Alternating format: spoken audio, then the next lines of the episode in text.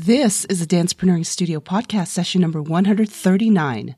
5 social media tips to remember. 5, 6, 7, 8. Hello and welcome to session number 139 of the Dancepreneuring Studio Podcast. I'm Annette Bone, and the Dancepreneuring Studio is the place where dance inspires life and business. I get the privilege of sharing my journey back into the dance world after being away from it for over 20 years. Yes, that long. The lessons I've learned, the transformation I've experienced, the wonderful artists I've met along the way who also share their stories, their ideas, strategies, and tactics to help move your life and your business forward. Coming up in this session, in our Step to Success segment, hello, is it me you're looking for? In our Dancer's Dialect segment, don't underestimate the power of a pig. In our Freestyle Flow segment, do I look tired to you? And in our feature presentation, 5 social media tips to remember. Thank you so much for joining me. Hey, this is Mike Kim from the Brand You Podcast, and you are listening to a session of the Dancepreneuring Studio, where dance inspires life and business with the one and only Annette Bone. It's profitable to be skillful and wise. Welcome to this week's Step to Success. A step to your success is anything that moves your life and your business forward. Whether it's an app, a book, or an idea, you can apply something today that will help you succeed. So, hello, is it me you're looking for? Maybe, maybe not. I don't know. Anyway, that song, those lyrics are from a song by Lionel Richie called Hello. I'm dating myself. Yes, it's from the 80s. Some of you might not even know it, not even being born around that time. Anyway, I thought of this song because the tool I'm going to share is called Hello Focus, and I've linked it in the show notes at AnnetteBone.com/139. I've gone through several different to-do list, productivity, task management tools, and I really like this one because it helps you to stop multitasking. Yes, I know that multitasking can be glorified and something that people brag about, but the more that I learn and the more that I experience it, the more I realize I cannot do too many things at one time. It's crazy, and it stresses me out. So this tool helps you focus on one task at a time, and I love how you're able to color code the projects, and it's very clean. It's a very clean interface, and for me, I like clean, minimalistic type things, and so I love this tool. The support has been great. The price point is great. You can start for free, but they do have upgrades just like anything else.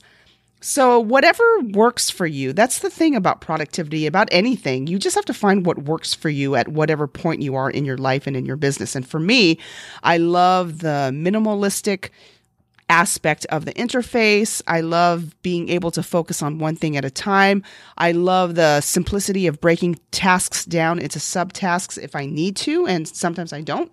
So I would recommend that you check this out, HelloFocus.com, and it'll also be in the show notes. And now, Life and Business Connect with the Dancer's Dialect. The Dancer's Dialect is the dancer's language. I share dance terminology and concepts across different genres so you can see the correlations in your life and in your business. Don't underestimate the power of a pig. What does that have to do with dancing? Well,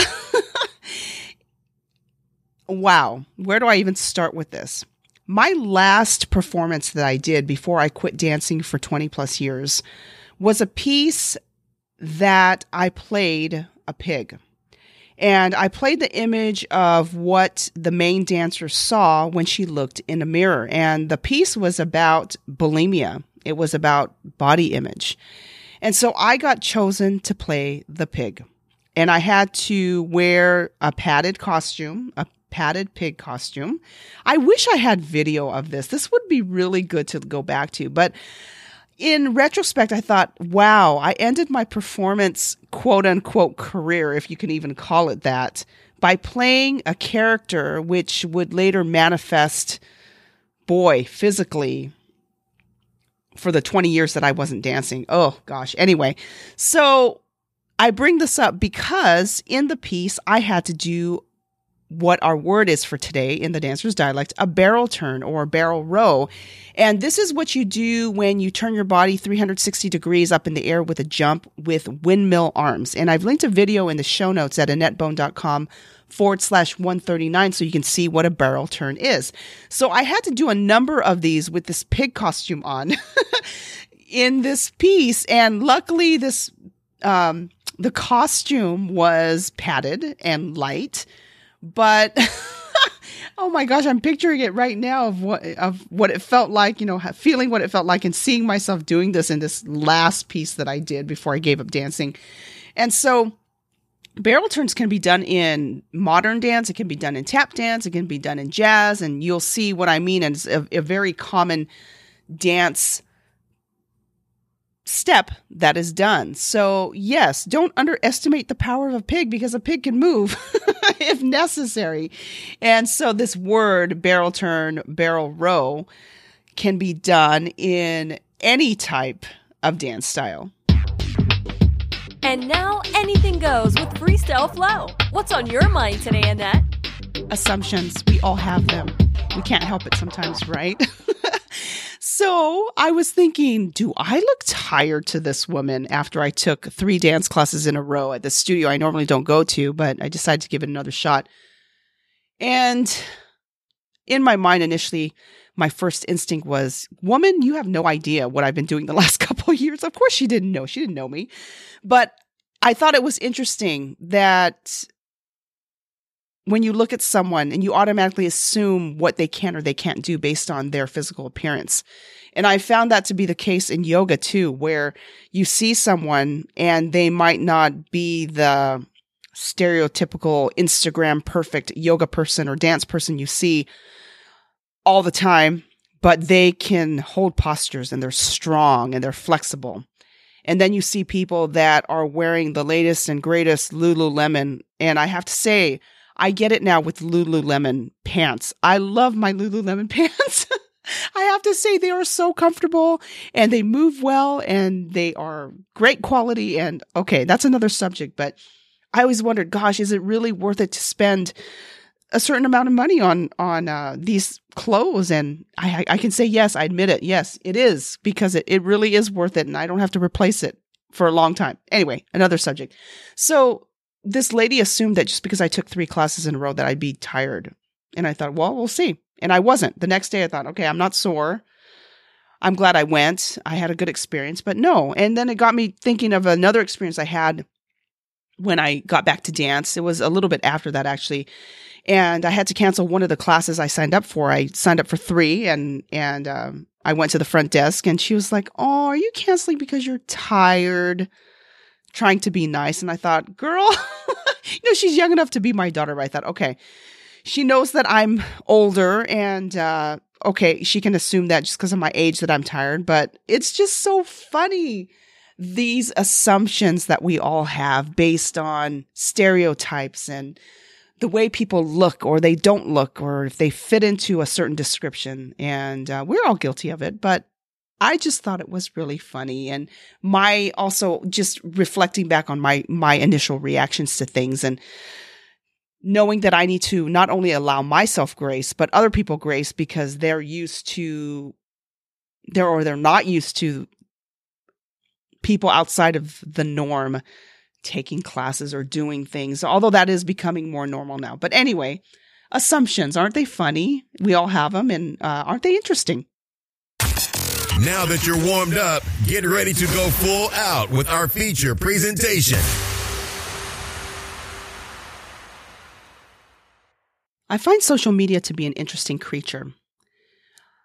I feel it takes on different shapes and forms, and it's something that you don't quite get a grasp on and probably should never be something that you want to get a grasp on because it's ever-changing, ever evolving, as we've seen in technology and this internet age. And it's a great tool and it's done a lot of good for a lot of people and a lot of organizations. It's kept people up to date on what's happening in the world, but it's also been the cause of stress and depression and unrealistic ideals.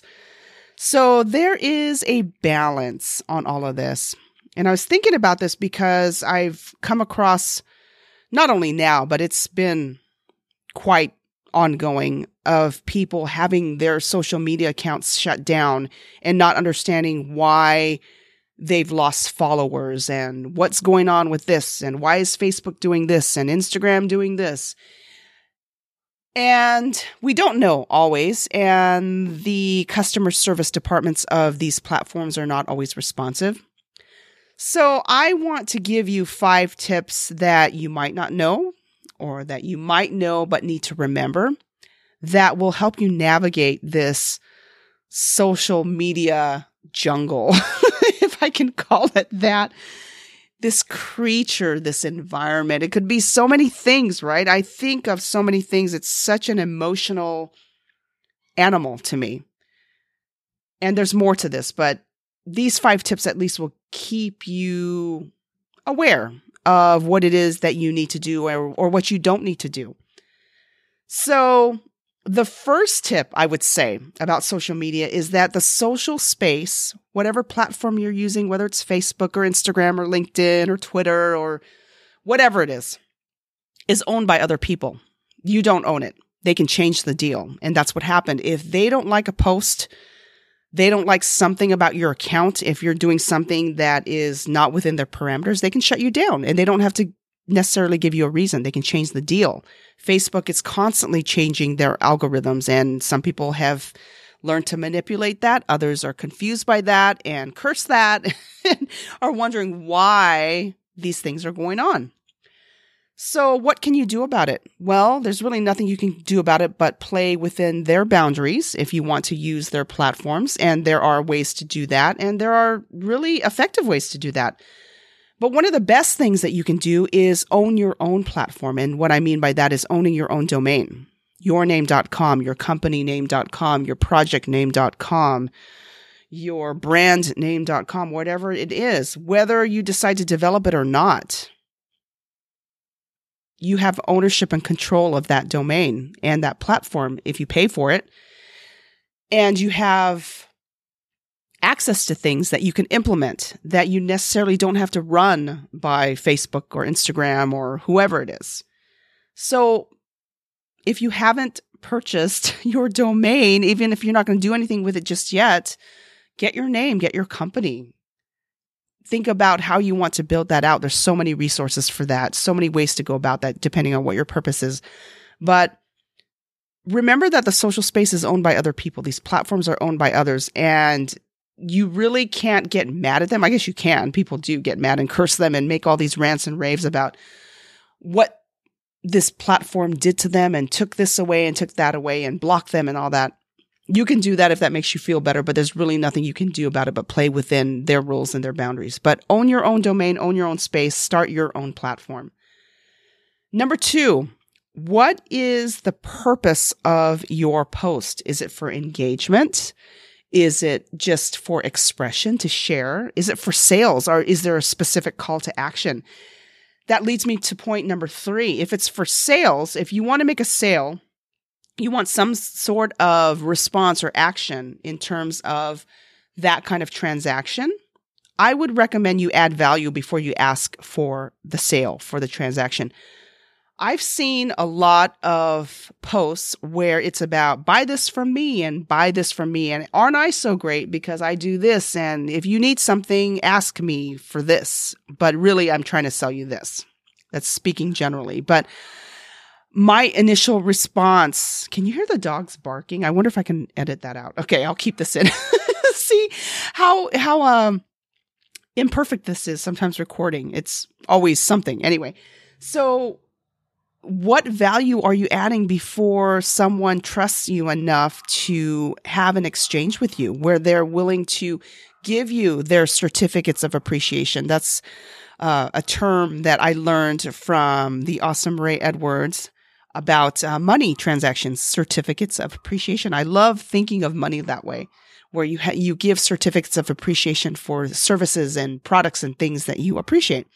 So I've seen so many of this from dancers, from other entrepreneurs, where it's like, yeah, I'm going to be here to teach this class, but you don't really see other value that they're adding. So, yeah, what is it that you're adding value-wise before you're asking for the sale?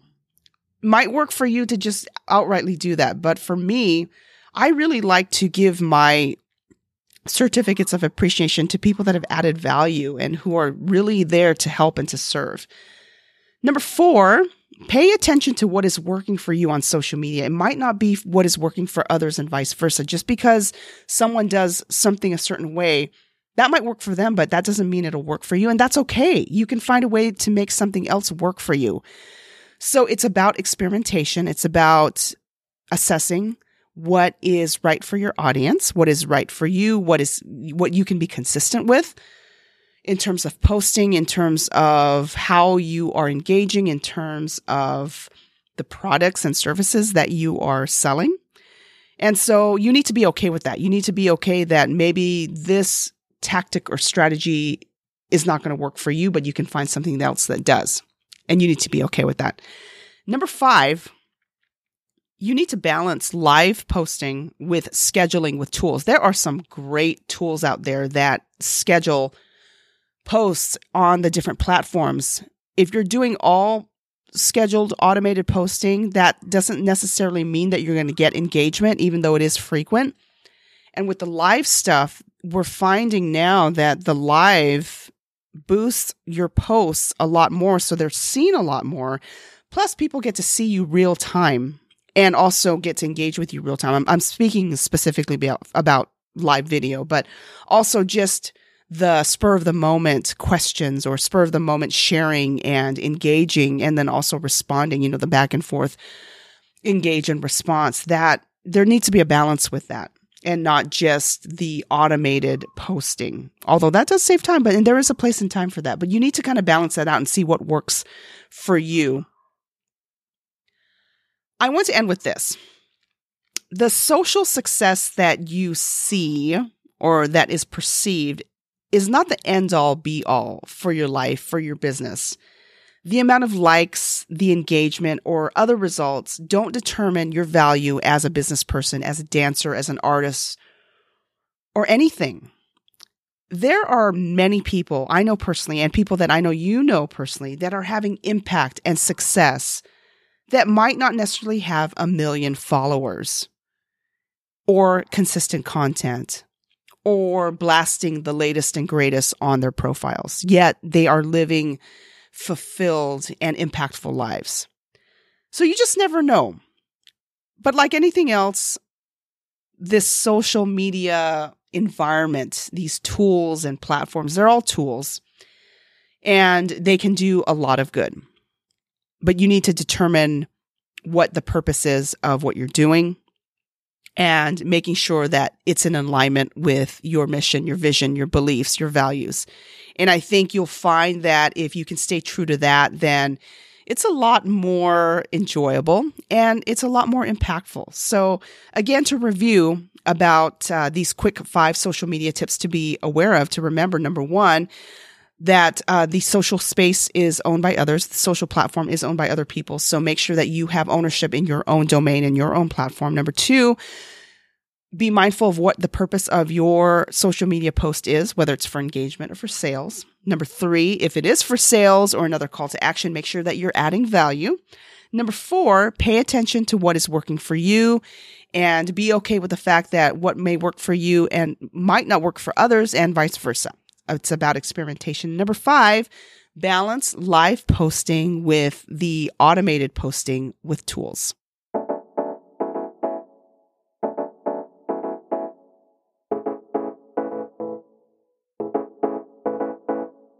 If you want to continue this conversation, I would love to have you in my private Facebook group, The Dancepreneuring Collective, and you can send me a direct message in Facebook and I will happily add you.